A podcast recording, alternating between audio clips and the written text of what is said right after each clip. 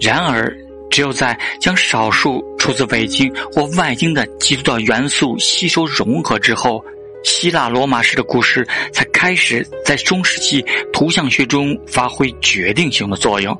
其一就是关于圣保罗的地狱之行的传说。四世纪，但丁显然从这个故事中汲取了灵感。其次就是发源于爱尔兰的凯特尔传说，主要是以圣阿特里克、圣布伦丹和骑士欧文的地狱游历为主题，极富幻想色彩。在十二世纪后被译介到法国。尽管但丁是第一个确立了地狱宇宙论之人，但是在此之前，流传甚广的圣保罗的地狱之行的传说中，已经出现了喷火的七口锅釜、帮着误会的灵魂而转动不止的火轮等地狱惩罚的意象。譬如十四世纪初的抄本《未及的果园》。巴黎国立图书馆法语抄本九千两百二十号中有一幅插图，圣保罗与天使一同下降到明史的深渊中，眺望那片惨绝人寰的异样光景：燃烧的树木、沸腾的大釜，以及承受车裂之刑的罪人们。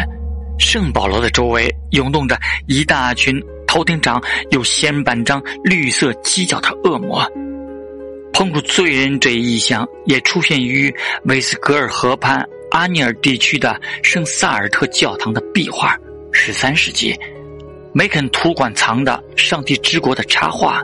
欧坦和布尔日的教堂半月梅，但是在基督教正典中却未见有相关记载。这些出自外典的地狱游历故事与凯特尔诗人的想象力水乳交融。创作出圣布伦丹那充满奇思妙想的冒险故事，读来不禁令人想起荷马史诗，尤其是关于背叛了基督的犹大的奇妙叙述。犹大从星期一到星期六，每天都要经受车裂酷刑的折磨，浑身涂满松脂，被烤成黑炭，被炮烙焚烧，被丢进冰结的池子。或者被迫喝下融化的铅水，有赖于神的慈悲。犹大在经历过地狱的所有刑罚之后，终于获准在星期日那天在海边休养。